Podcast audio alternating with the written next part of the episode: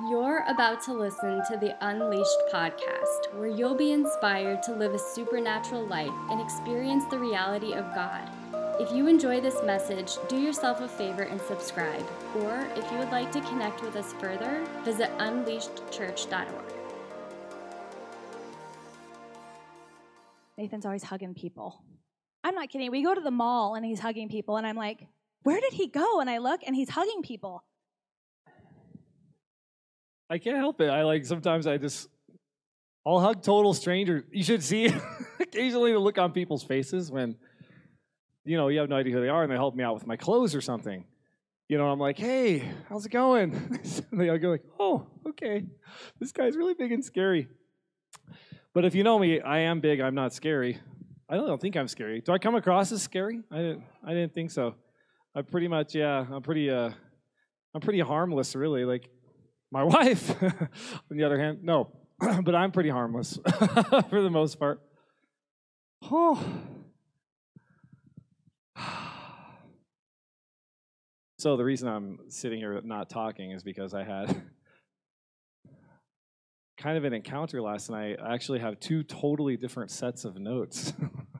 the one you have, the one I have. So we need to pray so we can figure out what we're going to do. How does that sound?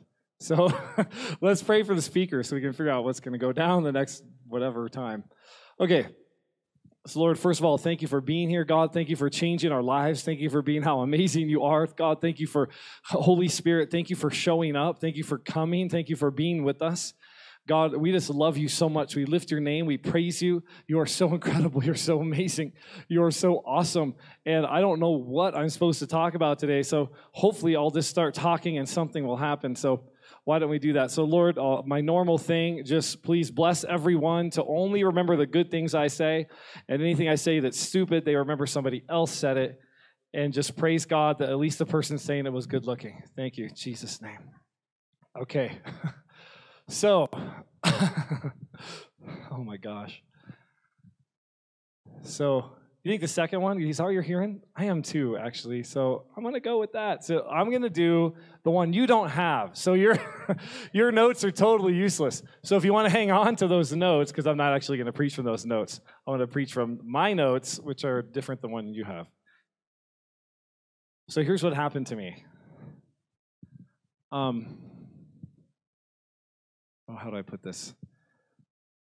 I've, I've struggled with saying this, what I'm about to say, in a good way because if you know me and our church here and the tiniest little thing about our situation, you could totally take wrong what I'm about to say. So uh, that's why I've been very careful not to say what I'm going to say. So I'm still going to try not to say what I'm about to not say. ha yeah you guys are like that made no sense at all. And that's okay because most time i don't make sense. It makes me know that i'm tracking with god. Father son holy spirit explain that crap okay? No sense at all. Okay the wineskin everyone's like what? Is he mocking the trinity? No i'm not. So last night okay how do i put this like i've known a lot of different Hold on, every sentence I start is not working at all. Let me find a good sentence. Think back to when you came to the Lord. Okay? Now, let me ask, I'm curious to know this. Now, some of you don't know the Lord at all, and that's fine. But if there, there's that group of people that was raised in the church, and so they usually say something like, I always believed, or I've always been a believer. Like they didn't have like this radical encounter. Like you sort of raised always. Do you understand what I'm talking about? Like raise your hand if that was you. Okay? It's not that many, a few of you guys. So the rest of you guys at some point completely gave your life to the Lord. And I'm guessing even those of you raised at some point gave your life to the Lord. So I'm going to give a little snippet of my testimony because it's so crucial for right now. Hmm. So I was raised in the church, obviously. I'm going to do this quickly. Third generation pastor. Some of you guys know this. So I was raised in the church, uh, comma, therefore I hated the church. That's an awful statement, but it's true. I really wanted nothing to do with the church. I didn't like hate God. I just, you ever get to that? Anybody have the point where like you feel your heart is connected to God, but you're totally ignoring it because you just don't want to deal with it. So you're just going to do your thing out of anger or hurt or whatever. Okay, so you know what I'm saying. So I was doing that and I had walked away from the Lord, and I only went to church because my dad would kick me out of his house if I didn't. That was the reason I went to church. So my motive was not homelessness. So that's why I went to church. So I wandered away from the Lord. I was 20 years old. I decided the farthest thing I could get from the Lord was to be a stripper for MTV on spring break. So I found out spring break was going to be in South Padre Island, Texas. How many of you guys know where that is? Pretty place. If you ever want to go there, it's neat. So MTV flew down, set up a huge stage with tons of cameras and lots of mostly naked or almost naked people.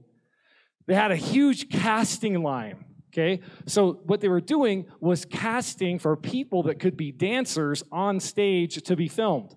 If you're unbelievably old, you remember when Spring Break was done by MTV. How many of you guys are old enough to remember that? Hey, some of you guys know. Okay, so they would fly around and do these spring break things, which was usually just a bunch of drinking and debauchery and grossness and whatever.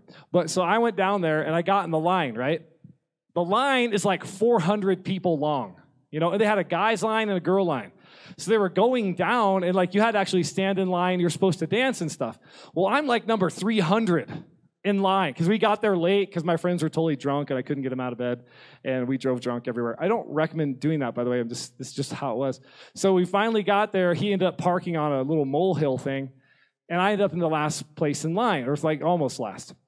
I'm standing there, and a producer looks. He stands up on the thing. He points over there like that, and he comes running over, and he goes, "You, you, you!" And I'm like, "Oh my gosh! I thought I did something wrong, or the fact that we parked on the molehill, or whatever." And he goes, "Come here, come here!"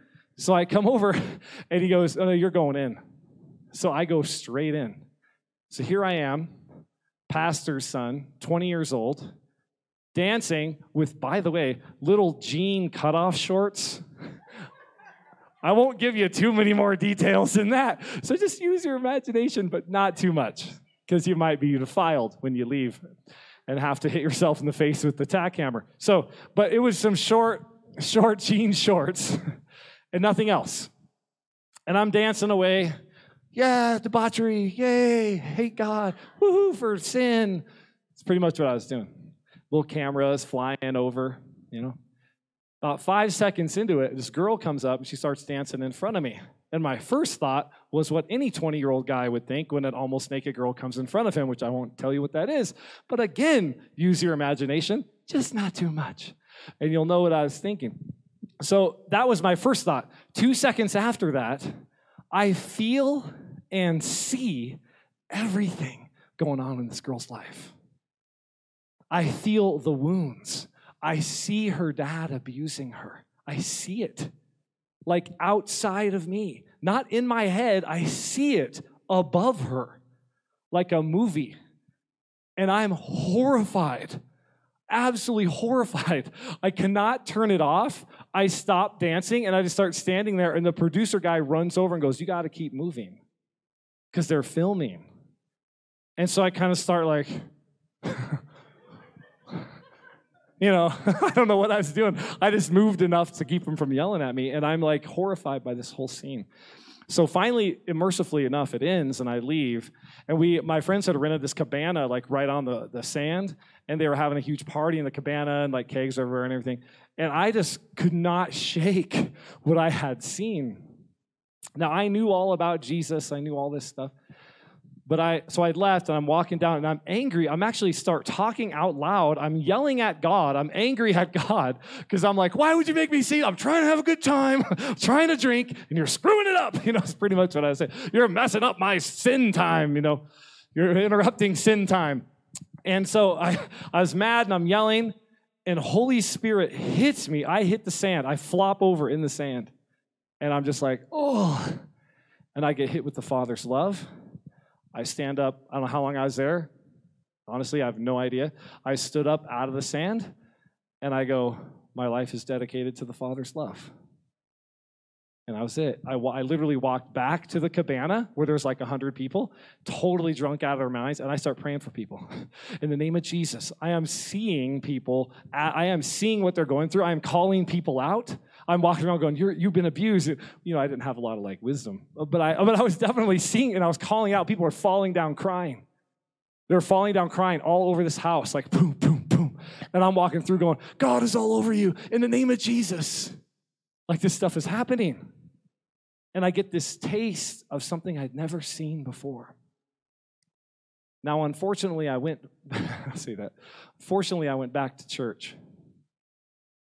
And all of a sudden, I was taught that I have a sin nature that'll never go away and that I'll war with myself forever and you know, I'm a piece of garbage and you know, you're barely going to make it and that everything's just going to get bad, but praise God if you say this prayer, Jesus will warp you out of here. And by the time I was done learning religion, I didn't I just felt like gosh, we should just hole up in the church and like wait to die. You know what I'm saying? It was like, let's hole up in the church because everything's going to get horrible, but let's pray that Jesus comes back so we can get out of here and then everything will be okay. So I stayed there for a long, long time. A long time. And at some point, Holy Spirit began to speak to me. This is like five years ago. And he began to whisper in my ear I'm about to change everything in my church.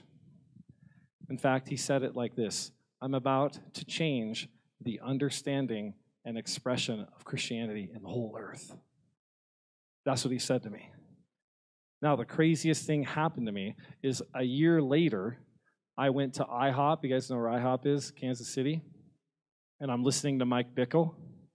And Mike Bickle goes, In 1982, I was in Cairo, Egypt and I was in a hotel room praying.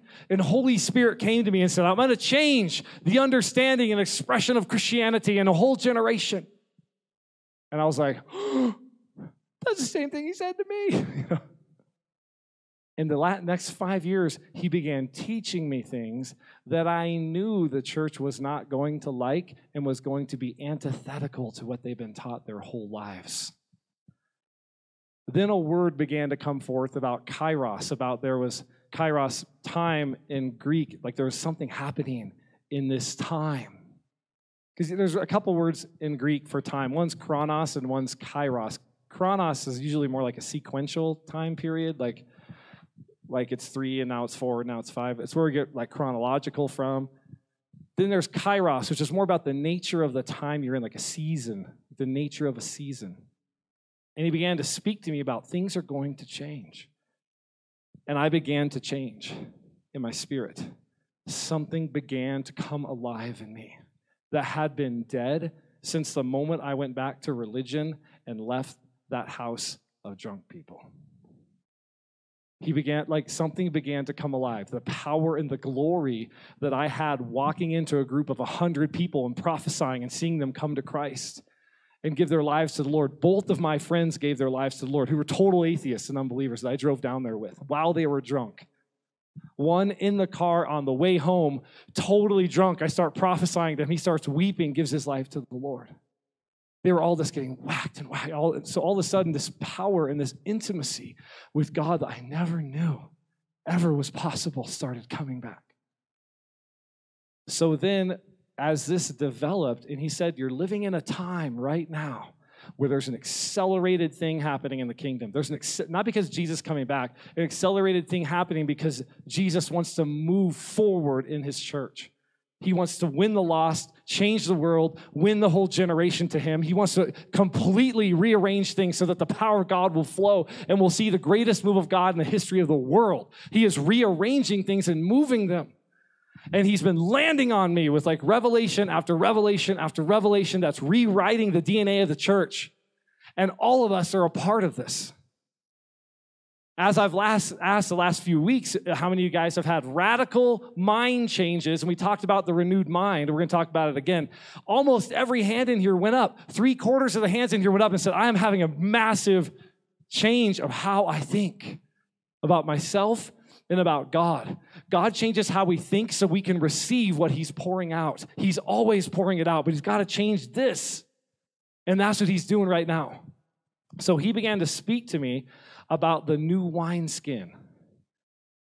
Okay, so here's what I want to describe to you. You guys know Pharisees never existed um, in the Old Testament? No such thing as a Pharisee. Pharisees developed in the 400 years from Malachi to Jesus. So the, the religion that Jesus encountered was not, was not the Old Testament, it was Judaism. So Judaism in 400 years, and it was a hard, it was a religion that developed that they thought was real, and they thought they were encountering God, but they had no fruit, they had no real power, they had no love. It was just a religion that they followed. And so Jesus encountered that. Does that make sense? And he came along and said, I have to give you a new wineskin because I'm, if you, you have the old wineskin and I pour this out, you won't be able to contain it, right? I'm going to read Matthew chapter 9 to you guys. Here's what he says. This is Matthew chapter 9. You can follow if you want to. Matthew 9 14. The disciples of John came to him, meaning Jesus, asking, Hey, why do the Pharisees fast, but your disciples don't fast? And Jesus said to them, The attendants of the bridegroom cannot mourn as long as the bridegroom is with them, can they? But the days will come when the bridegroom is taken away from them, and then they will fast. But no one puts a patch of unshrunk cloth on an old garment, for the patch pulls away from the garment and a worse tear results. Nor do people put new wine into old wineskins, otherwise, the wineskins burst, and the wine pours out, and the wineskins are ruined. But they put new wine into fresh wineskins, and both are preserved. Now, most of you probably know that an old wineskin has already been stretched out. So when wine ferments, it expands, right? So the, the container that it's in has to expand as well. So you have to be able to have these things expand. Jesus came across the people who were hungry for him, who wanted him, who were desperate to be with him, but the problem was between the ears. The problem was they couldn't even understand what he was trying to say. They were not able to get it. Now, the Pharisees didn't want to get it, but there was a lot of people who did. And they were so hungry for God. They wanted so bad and they couldn't. And he's like, We have to change your wineskin right now. Now, I'm telling you prophetically, and I don't claim to be a prophet by any stretch of the imagination, but I am telling you prophetically, we're in a time right this minute where the DNA of the church is being rewritten, where a new wine is coming forth, and you have to get rid of the old wineskin. You have to let it go. You have to be in a spirit of humility and receive. So I've been tackling those week by week. The first one I tackled was is you don't have a sin nature in Christ. In fact, sin nature isn't even in the Bible at all, it never occurs in the Bible. But even if you did, Jesus destroyed it on the cross, and you're a new creation in Christ Jesus. You are brand new. When He died, you died. He didn't just die for you, He died as you. So when He died, you died too. And when you put your total faith and rest in Him, He resurrected you, killed your old nature, gave you a brand new nature, which is a heavenly nature. It is the only nature you have. It's why you're hungry for God, it's why you just want Him. Don't ask why. Yeah, seriously, don't ask why you sin. I can tell tell you why you sin later. We'll tackle some of those things, and I even explained some of that before. But you do not, in Christ Jesus, have any nature but His. You don't have a sin nature. If you believe you do, you will sin by faith. And we have a whole church excusing their sin because of their sin nature and diving more into sickness. If you believe you have a sin nature, you will sin by faith. If you believe you have only God's nature, you will start to walk exactly how you believe. He killed you, gave you a new nature. You are born again. You're not born again with another nature that stays around. He, he didn't, he didn't, I'm telling you, he, he didn't even like, look, your old nature, he didn't coddle it. He didn't, you know, he didn't even counsel it. He killed it. You have a brand new nature in Christ Jesus, and it is on fire and it is alive right now. This isn't even a new thing, it's an old thing. But just as the Pharisees in religion had twisted the Old Testament to be what it wasn't, We had an outpouring of God in our country, and religion got a hold of it and twisted it and made it something that it's not. So now we have so many believers are in bondage and powerless, and they're in shame and guilt, and we invite people into the good news just to tell them what a piece of crap they are. All of this is going to boil down to identity. All of this. So the new wineskin is a paradigm or a way of thinking. I was going to read Luke 5, but I'm not going to. Um, they boil down to two things God, who is he and what is he like? What does he do and what does he value? And people, who are we and what is our main purpose? So let me tell you, let me ask you this, and I want you to think why in a generation, our generation right now, he has chosen this generation right now, and I'm talking young and old. If you're alive, you're a part of this. He has, why would he choose us right now to say, I'm changing the way my church thinks? Why would he do that? Well, look back at the first time that he did it. Go back in your Bible and look at Jesus. Okay, he came and said, I have a new wineskin. You have to receive it. Why did he do it? In other words, what was the point of Jesus coming for his generation? Don't think ours, think his. Why did he come to his generation? Let's think about what it, think about what he said was his main purpose. Remember when he sat down in the temple or you know with those those other Jews and he said, "Hey, boom, Isaiah, I came to set the captives free to proclaim the favorable year of the Lord. Why would he do that? Because people were in bondage. They needed to be set free. And our generation is in bondage and needs to be set free. And it starts with the church, it starts with us right here. It starts with everybody in this room understanding the basics of the gospel and being totally set free in their relationship with Him, to be completely on fire and totally free of shame and guilt. So now I will tell you what happened to me. You ready? Hopefully this goes over okay.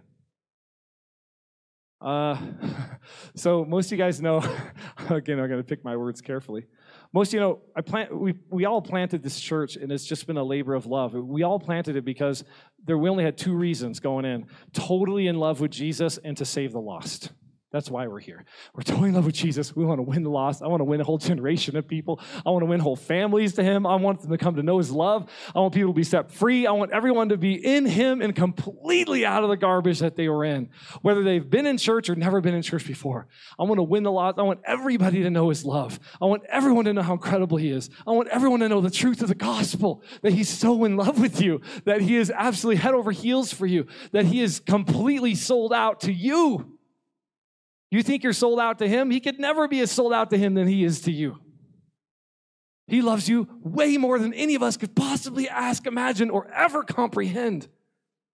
And religion and everything from the darkness will war against that one revelation that he is in love with you. And it's subtle. Some of you know what I'm talking about. These little things are subtle. Oh, you have a sin nature. Oh, you need to do this. You got to pray that. No, you don't. He's totally in love with you no matter what you pray. Okay.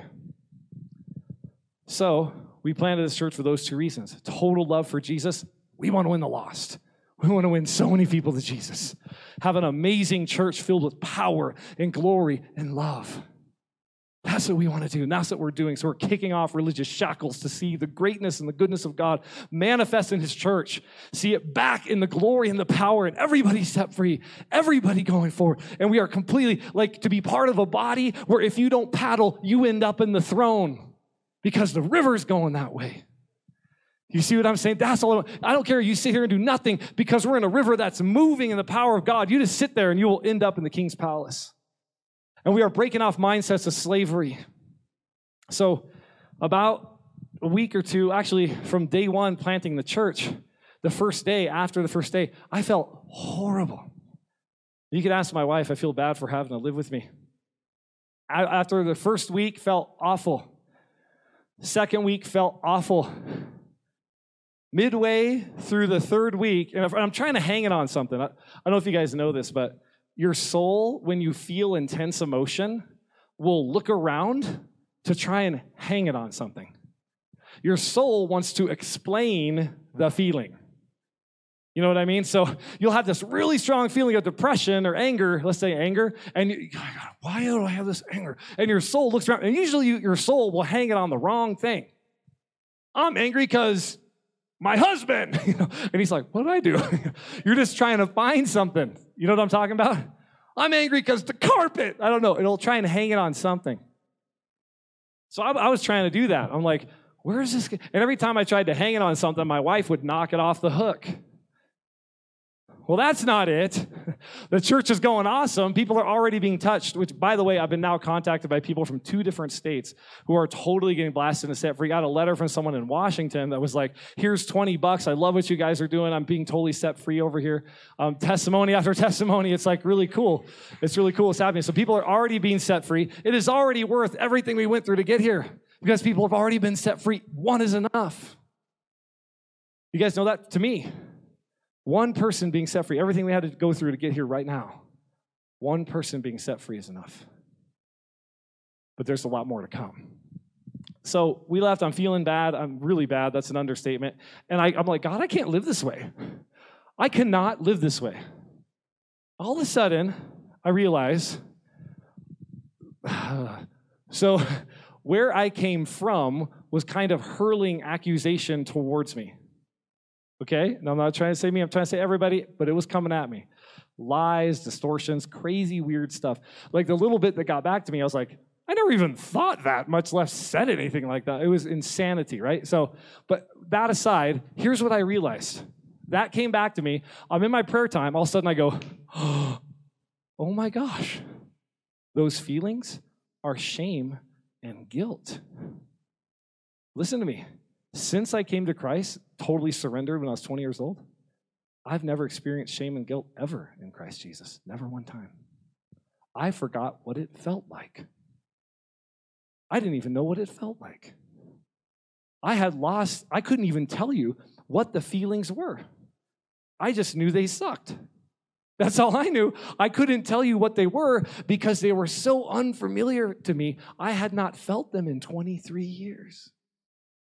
Because when Jesus came into me, I had no concept of what shame and guilt even was. Experientially. Do you understand what I mean? Now, when I realized that and Holy Spirit started to come in, he started saying, Son, you have no reason to feel guilty. But when guilt and shame is thrown at you, I mean, you know, sometimes it's kind of got to shake that stuff off. How many of you had guilt and shame thrown at you? yeah, you know what I'm talking about. And it's kind of like, and you're like, yeah. You know what I'm saying? And sometimes you're like, yeah. And then you know, if you're if you're like some people, I won't name you guys, you go to the anger. Yeah, well, screw you too, buddy. You know, it's just like this defense mechanism. You know, it's like anger comes at somebody. But if you're more like tender, like me, I don't go to anger first. Usually, with that kind of stuff, I go to like, maybe there is something wrong with me. How many of you do that? yeah. Man, I am a piece of garbage. I really suck. Oh, they're right. If you end up in this, how many know where that rabbit hole goes? You know what I'm talking about? So I got slapped with it, and I was just like, oh gosh, that's not good.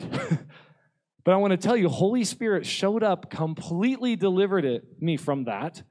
And I came out of that going like, oh, you really should have killed me while you had the chance because I'm going to make sure nobody feels shame and guilt ever again. I'm going to make sure anyone under shame and guilt is going to be broken and set free, believer or non believer. How many of you know I am telling you this absolutely? The number one problem in your life is that you're hungry for God. Now, let me tell you why. I told you this before, but I'll just say it again. You're so hungry for God and you want Him so badly, but you cannot get Him. Instantly, the enemy turns that into shame and guilt against you. The reason you can't get God is because you stink. And then somebody comes along and goes, Well, you have this sin nature and you're screwed up forever and you got to feed the good dog and not the bad dog and blah, blah, blah. And then they lock you into shame and guilt forever. So you become an ineffectual Christian with half of a gospel. So, what I want to tell you is there's a new wineskin. It has two purposes. The first one is to set his church free. Where did Jesus go to first? The Jews. He came, I, I came to set the Jews free. I came to set my people free. I'm going to release them from the bondage of religion. I'm going to release them from the bondage of this mundane apathy. I'm going to release them from the bondage of lies that has come down from the enemy, sometimes through the church, sometimes directly to them. I'm going to release them. I'm going to set them free. I'm going to heal them. Do you see what he's doing? Now, what's he setting them up for? It's the second purpose of a wineskin, which is the harvest of a generation. Because what was he doing? I'm going to set all my people free who will be set free, and then they are going to go out and win the world.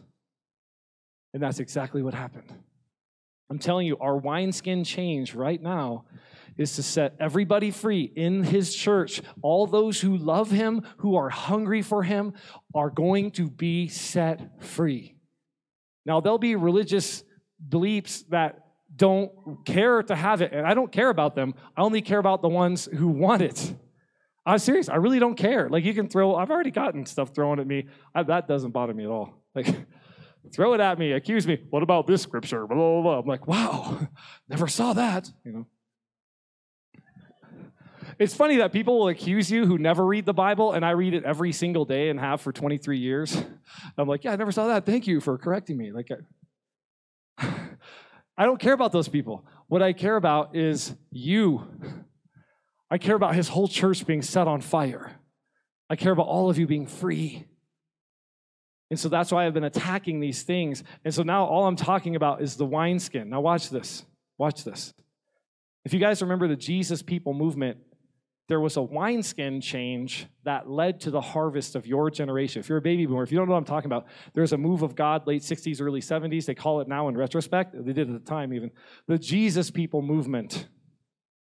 Um, Elodie was my Greek teacher at seminary. She's awesome and good looking.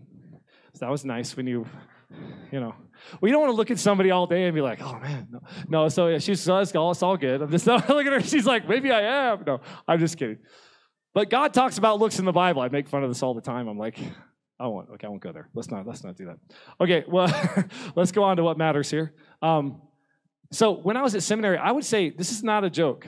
At least one out of three, and, and maybe two out of three of my Denver seminary professors got were one to Jesus in the Jesus People movement. I mean, it was big. It's real big. And I've cried out for that to happen for this generation for this generation. I'm talking young and old, everybody getting blasted, everybody getting changed, everybody getting filled, and the harvest beginning to come. And this millennial generation is so ripe. They are so ripe for a harvest. You guys have no idea. They are absolutely, people are looking at them going, they're hopeless and they're this and that. I am telling you, they are ripe for the Lord to move on their generation, for us to see millions of them come to Christ. And all of us get to be a part of that. If you're a mother, if you're a grandmother, a sister, a brother, we are part, and we're to win so many people to Jesus. So many people to Jesus. They're to get wasted in the Father's love. It's to be unbelievable. So, this happened in the Jesus people movement.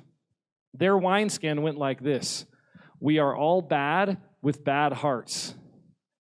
Since the culture had an innate sense of what was right and wrong, the wineskin was simple, something called the four spiritual laws. How many of you baby boomers know the four spiritual laws? So some of you guys do. Um, probably none of the millennials have a clue what I'm talking about. yeah, you guys, what are those? What are the four spiritual laws? They guys have no idea. You know why? Because that wineskin worked in. They have, here's the four spiritual laws. I'll just read them to you for fun. Number one, God loves you and offers a wonderful plan for your life. Number two, man is sinful and separated from God, therefore, he cannot know and experience God's love and plan for his life. Number three, Jesus Christ is God's only provision for man's sin. Through him, you can know and experience God's love and plan for your life. Number four, we must individually receive Jesus Christ as Savior and Lord, then we can know and experience God's love and plan for our lives. so, the solution, if that's your wineskin, is very obvious. Pray this prayer to receive him, and all will be well. So they would have big altar calls, come forward, pray this prayer, which, by the way, I'm not against at all. If God's doing it, let's do it. God's doing it that way, let's do it that way. But what I'm saying is we have a change of wineskin, and it will set you free, and it will set this whole generation free. And the number one change is the pure gospel. You don't have a sin nature in Christ Jesus. He killed you, and you rose again when He did. You have a brand new nature from heaven. It is what is driving you forward. Do you see how the enemy twists your very own nature from God and uses it against you? Your own hunger and twist it to use it against you. Because the only power he has is to take it from you and twist you against you. So here's the deal we have to change wineskin. Verse 39 says this of uh, Luke 9 And no one, after drinking old wine, wishes for new, for he says, The old is good enough. So here's what I want to I don't think I need to warn this group at all, but I will anyway. Sometimes, if you've drank from the old wine, you get fully satisfied without being hungry.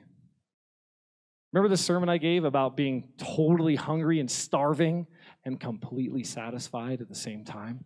That's the kingdom. The kingdom is totally hungry. I'm starving. I gotta have Jesus. And I'm completely satisfied, completely whole right now.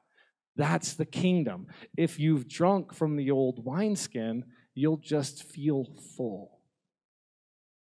That's good enough. That's fine. Do you see what I'm trying to say? So, the way you know you've drunk from the old is if the old is good enough. I wrote this The new wineskin is essential for the harvest, and the wine to be poured forth is already flowing. The wine includes power, revelation, experience, freedom, and the ability to accomplish both personal heaven on earth and the completion of the Great Commission. With the inauguration of the new wineskin, the old wineskin becomes a prison of thought. It acts against the mind of Christ and keeps the body of Christ in a state where the mind is unrenewed, while old safe modes of thought act as cherished shackles of religion. Okay, so here's what I'm going to do I'm going to give you a few elements very quickly of the new wineskin. I'm not going to explain them because I don't have time.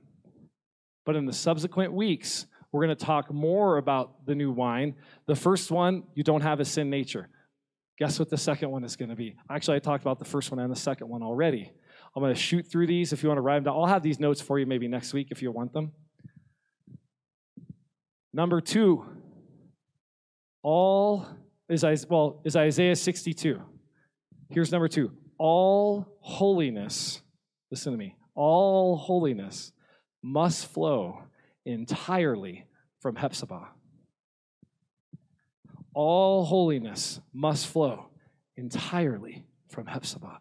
If you haven't been here before, you don't know what that word means. I wonder how many of you guys pay attention. Everybody together, if you come to Unleashed, you know what this means. So shout out loud. What does Hephzibah mean? yeah, you guys rock. You so know that. Let's try that one more. That was beautiful. Let's try that one more time. What does Hephzibah mean? God delights in you. The Lord delights in you. Let me, let me show you this. There's two ways to do quote unquote holiness. First of all, you are absolutely 100% completely holy the moment you believe, and you will never be more holy than you are. So when people talk about sanctification, that happens in a moment, not a lifetime. So can we please understand this? You are sanctified instantly. You are as holy as you're ever going to be the moment the blood of Jesus pours out on you. No matter what you do, it will never change that level of perfect holiness, period, ever.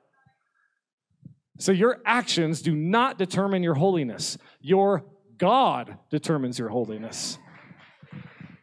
Can we please understand this? So stop striving to be holy. You can't. It's completely impossible. Give up. The word of the Lord is give up. You know, people are like, never give up, perseverance in the kingdom. Yeah, I believe in that too, but this part, give up. You ain't ever going to do it. He says, You're holy, you're holy. Instantly, you're holy.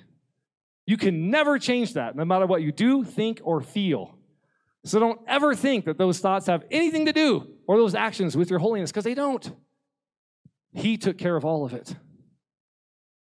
But where the actions flow, in other words, what people would consider holiness, which usually it isn't, but what people consider holiness, like acting good, doing good stuff, not doing bad stuff, that's not holiness, but let's just pretend it is for a second. Okay? you understand what I'm saying? That's how most people define it. It isn't that at all. It's the blood of Jesus over you. That's the only thing you can call holy, ever. So therefore, you're holy. But what about the actions that we people good or bad? I don't know. You, you understand what I'm saying? I don't want to belabor the point, but where do those actions come from? Number one, in the new wineskin, they come from Hephzibah. Well, first of all, they start in the pure gospel, the knowledge you're completely perfect. Once you actually believe you're completely perfect, you will act perfectly. So they come from that. The second place they come from is Hephzibah. The Lord delights in you. When you have a revelation that the Lord delights in you, trust me, the last thing you ever want to do is sin. You just don't care. God loves me. He delights in me. He lights up when I walk into the room. I don't want anything but Him. The reason we sang that song today, You're all I want, you're all I need, is because it's true. He is all I want, He is all I need. Not because I love Him, because He first loved me. The revelation of Hephzibah will give you so much power to overcome sin, it will shock you. Stuff you've struggled with for 30 years, is gone instantly. Instantly. When you know He loves you. You're like, prayer is boring. You'll pray for five hours under Hephzibah and not even know five seconds passed. Do you see what I'm saying? New wineskin, you're perfect. Two, Hephzibah, and all it flows from that. Three is this one connecting to what flows, not what falls. So, what does that mean? Here's what this means. I talked about last week. I have been itching inside to do a lot of unleashed events. Now, we're going to have an unleashed barbecue, a, like say bye to summer, like woohoo, school, or whatever. so I'm sure like everyone going to school is like, yeah, what? How's that celebratory? But but the rest of us are gonna have fun because we don't go to school. Yeah, we'll go. We'll have our kids go to school. Yeah. Anyway, we homeschool, so that doesn't really work for us either. But anyways, okay. Connecting to what flows. I want to do all these events to connect people. Let's get a men's group. Let's get a this, that, and going. I told you guys about this. And like last week, I talked about it. And God stopped me and He goes, No, I don't want you to do any of those things. And I'm like, But God, people are feeling disconnected. They need to feel connected. We need to have this and that. He's like, I know they feel disconnected. I want them to. I was like, You do? He's like, Are you guys sure about this? Like, can I? You ever had those conversations where you're like, Can I talk to another member of the Trinity? Like, are you guys, you guys in agreement about this? Because that just seems weird. Like that just doesn't feel right. But then when you have it's like Jesus comes and goes, no, no, we're serious about this. You know, and you're like, okay, like you don't want that. He's like, no, because I'm going to disconnect all of them from anything at all that was in their relationships because I want them to connect with me directly. I said, okay, but if you give me this right after that, and I was praying this anyway, I said, God, if you give me a building, I promise you, I will build a house of prayer. And he goes, I know. That's why I'm not giving you a building. I was like, what? Once again, can I talk to somebody else? like, you know, somebody, this doesn't sound like God at all, you know? And he's like, no, no, I'll, I'll give you that. I'll, I'll give you the building and you'll build a house of prayer. But right now, I talked about this last week. He said, Where's the temple now? The temple's our body. He said, I want to build individual burning houses of prayer across the earth so that we all, when we leave this place, we are burning. We are individually a house of prayer. This is the temple of God now, right here. He wants to turn all of you on to burning on fire. So you are individual houses of prayer. And then when we come together, already connected to Him, we become an atom bomb of power in prayer and dedication to Jesus that changes everything and nobody's siphoning off of anybody else's relationship with God. That isn't happening because it's just this, oh, you know what I'm saying? This connection where I don't need to siphon off of you. I just add to what you're doing. You ever been in those prayer meetings where 90% of it is preach praying, about 8% of it is somebody's stupid issues, and you got like 2% of actual prayer? Preach praying do not get me started on preach praying. You guys know what I'm talking about? Like, okay, we're having a prayer meeting. This guy goes, Well, I got, I'm gonna pray. So, Lord, tell these people that they need to do this. Lord, tell these people they need to be better. you know what I'm talking about? I hate that. If I ever have my, if I'm in authority over that, I will three points fancy your butt right the frick out of the room. Like, I hate that kind of stuff. Don't do that. Then the second thing is the other person, it's all about them. It's my grandma, which is fine. We can pray for your grandma, but and then 2% of actual, you know what I'm talking about? That's what happens when you don't have burning houses of prayer. When everybody comes together in a house of prayer and they're already individually connected and there's fire and there's glory and it's Hephzibah and it's like the Lord delights in you and I'm an individual burning house of prayer and we all come together. It is bombs go off in the room. Stuff has changed. People think differently. We can change. Do you guys understand? We can change entire paradigm of our city. We can change how everybody thinks. We can have it line up with the kingdom of God. You don't believe me? Read a history book. It's happened before. We can change how everybody thinks.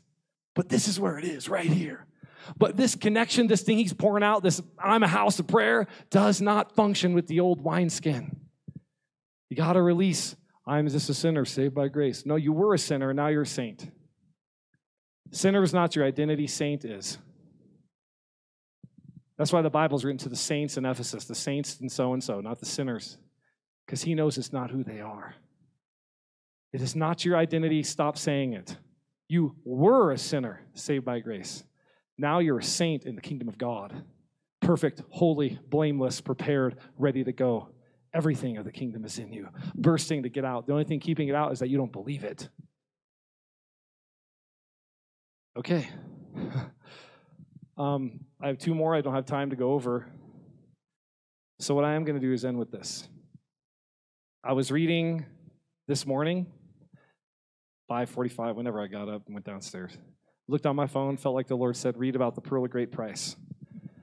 It's this long, right? It's this little. Well, on my phone, it was more like, you know what I'm saying. It was just a, it was a little passage, right?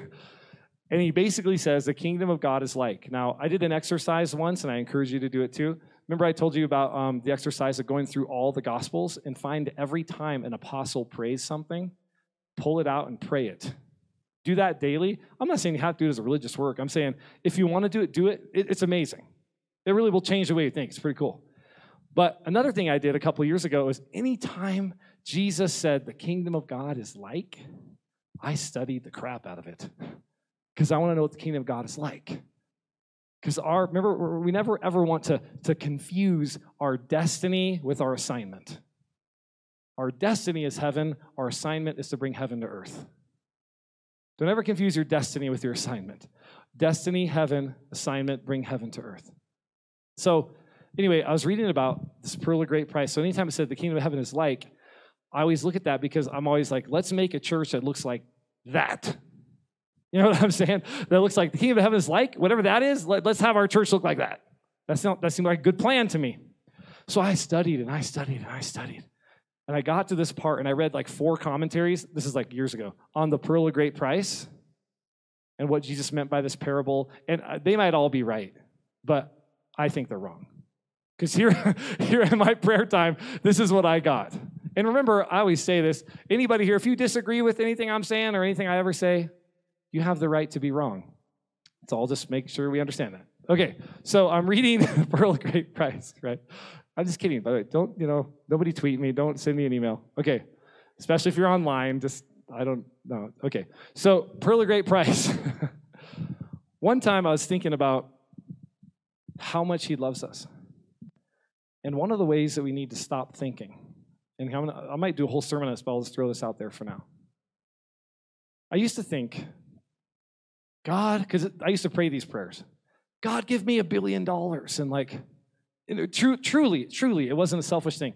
Give me a billion dollars so I can win the loss, so I can build this and do that and accomplish this for your kingdom and all of that, right? And I was listening to John Wimber talk about this, and I was like, that's happened to me so many times. Here's what happens the pearl of great price is you. Jesus sold everything he had to get you. He values you like that. He's saying, This is how the kingdom of heaven is. All he's saying is that's why we'll sell everything to get him because he already he bought the land, he bought it all just to get you. He paid the whole price just to get you. This is how much He values you. Now, listen to this. I prayed those big prayers, right? Billions of dollars, and blah, blah, blah. And I'd always be around these men. It seemed like it's always men, I guess because most time leadership meetings are men, right? So I would go to these pastors' meetings, and when I first got saved, I would say things like, in these meetings, you know, my dad would drag me to these meetings with these old guys, and they'd all be talking, and I'd be like, you know, like this wide eyed, like, I just led so many people to the Lord. It's like awesome. And like, I'm so filled. And I'd be like, guys, we should pray for a billion dollars, you know. And I said this.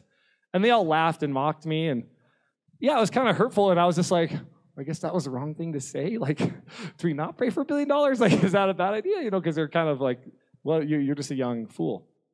And this guy that was probably like 50 or something, he's like, well, you know, I don't know that I'm worthy. And I was like, so I'm listening to him, like, you don't know you're worthy. He's like, I don't know if God, you know, can trust me yet with a billion dollars. You know, I probably need another, he didn't say exactly like this, but this basically he's saying, I probably need another 30 years of wilderness before I'll finally be ready or good enough for, for that kind of blessing. So I just don't know if he could really trust me with that. Now, of course, I'm trying to receive it. I'm the 20 year old or whatever, and he's the 50 whatever, and I'm trying to be like, okay, yeah, I guess I need a 30 year wilderness. Like, shouldn't have prayed that prayer because like, I really don't want a wilderness, you know. Uh, which, by the way, I have hopefully successfully blown away all. You don't wilderness. You don't need a wilderness ever. It's not part of the Christian walk ever. If you want to have one, you're welcome to, but you don't have to have one. You know why? Because people say wildernesses make you holy. You're already holy. Okay? You don't need a wilderness ever. Now, just think of it this way. If you go through some hard times and you want to call it a wilderness, like that's fine. But to go through hard times for 40 years, it's not a wilderness, it's a lifestyle, it's gross, it's not the kingdom. Can I just say that? We should live in victory every day, all the time. We come across something that sucks, we come before him and he wars for us and we overcome it and move on. If you stay there for 40 years, that is a lifestyle, that is demonic, it is not wilderness. Let's not spiritualize our dysfunction. Let's just call it what it is and move on. Yay? Okay. Pearl of great price. My thought leaving that meeting was this, and in retrospect, I was right and they were wrong. I left that meeting with these old guys making fun of me and being like, yeah, I need a wilderness to be worthy of that. And my thoughts were, as I'm walking out of this room, I was like, Jesus trusted me. Let me rephrase. The Father trusted me with his most precious gift in the world. And you're saying you won't trust me with money? He already gave me the most expensive thing he has. He already gave to me what's worth more than anything else in the universe. Why would money be such a big stinking deal? Can you hear that? This is the new wineskin trying to get into you. This is a new wineskin. If you don't have the breakthrough and the thing that you've been praying for before God, do not assign it to your lack of worthiness.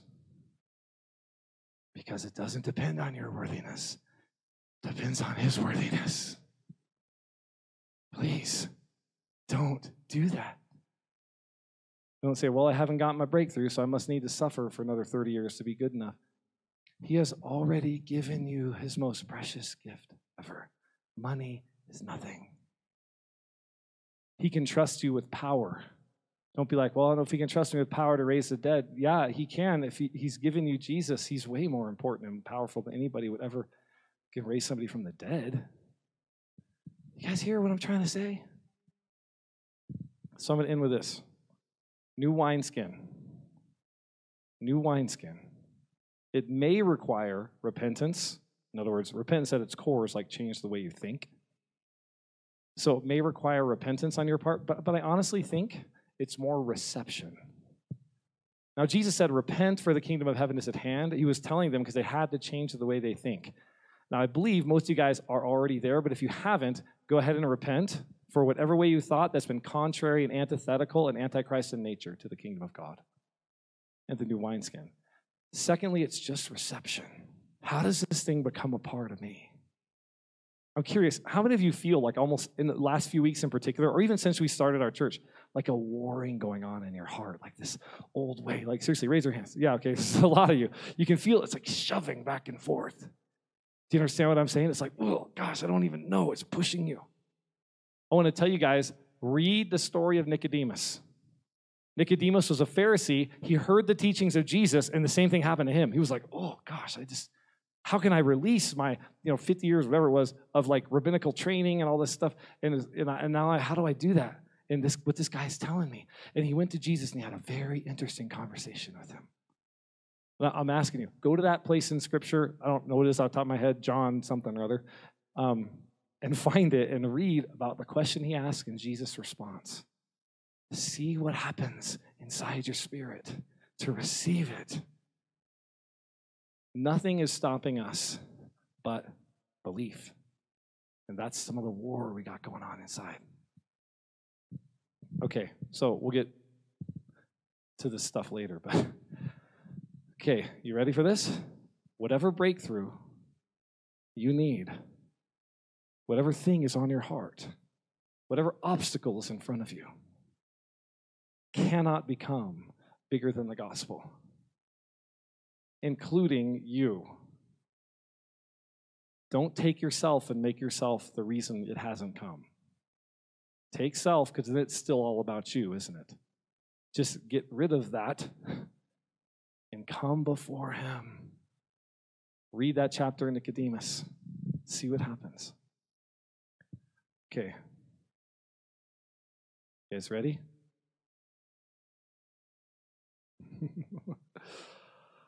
Ah, let's change the world.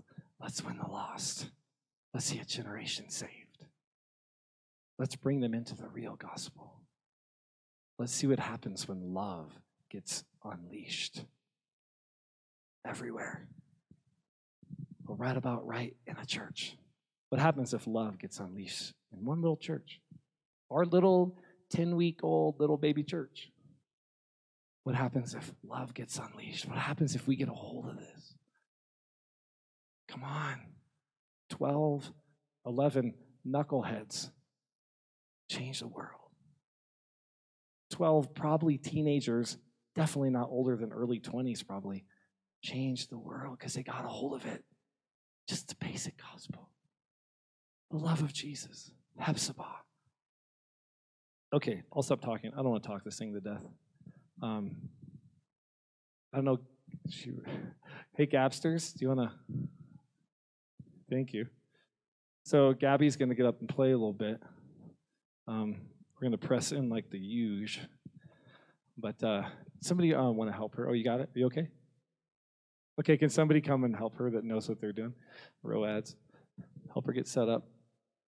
Oh my gosh. Okay.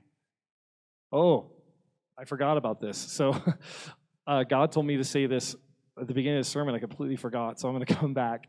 And while she's getting ready, I'll, I'll, i truly will end with this. I'm really not lying this time. Um, there, this isn't for the benefit of everybody. This is only for the benefit of like seven.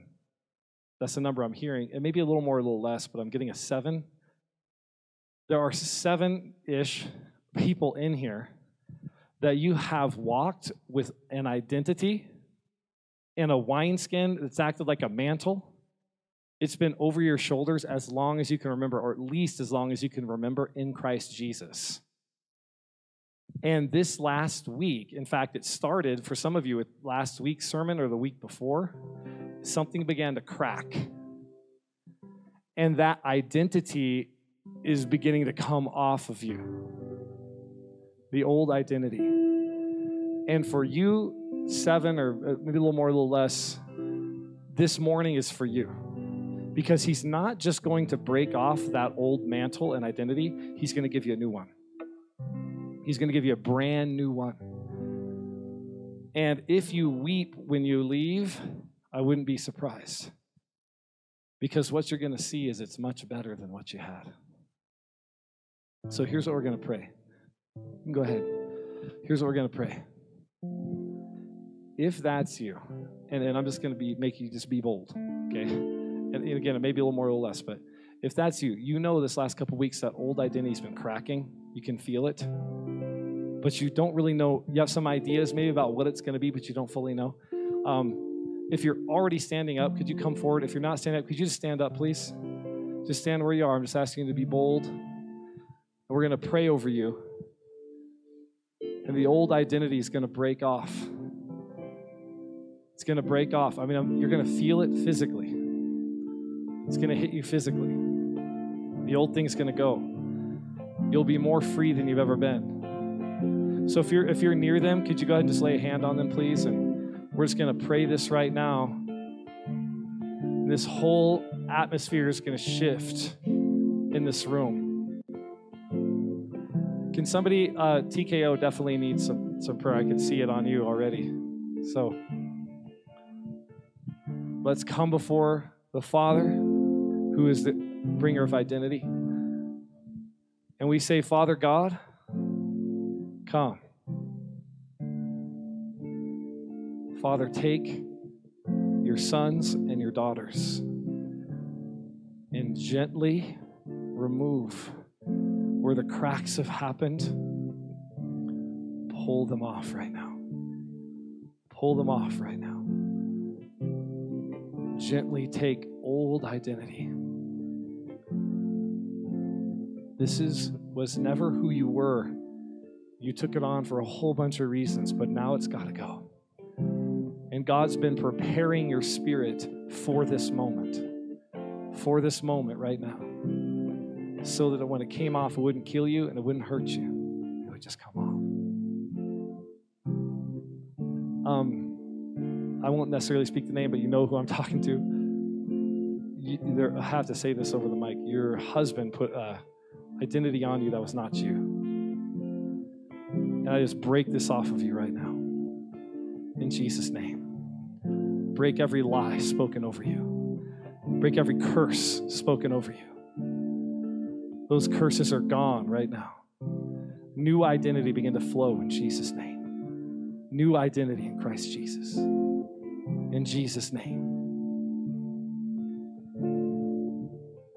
Some of you have the last bits of the family you were raised in. It wasn't their fault. We're not blaming them. But some of the family you were raised in had put a false identity on you. So, Lord, I call that down right now. Things spoken by their brothers and sisters, by their parents, that locked them in a box and wouldn't let them grow. We break that off right now. Jesus' name. All old identity fall right now. In Jesus' name. Just fall. Fall off. Feel the shackles fall. Feel the things fall. The old thing fall right now. Fall off in Jesus' name. Crack onto the ground. Complete freedom. Complete freedom right now. Now, what is stopping some of you from the reception is fear. You're like looking at going like, I don't think I can do that. I don't think I am that. I am scared. I don't know if I I have never been there. I feel it, but I don't think I can go there. I'm scared. I'm confused. And I'm telling you, in boldness, you have got to come before the Lord in boldness, look out on the horizon, and just say yes. Yes. All he's waiting for is your yes. I will go there. I will do it. I will be that. That's me. That's who I am. I will be that right now. It's just your yes. That's all he's saying. I will go there. I will be that. And he is right with you. The Father is blessing this, holding you, putting his arms around you.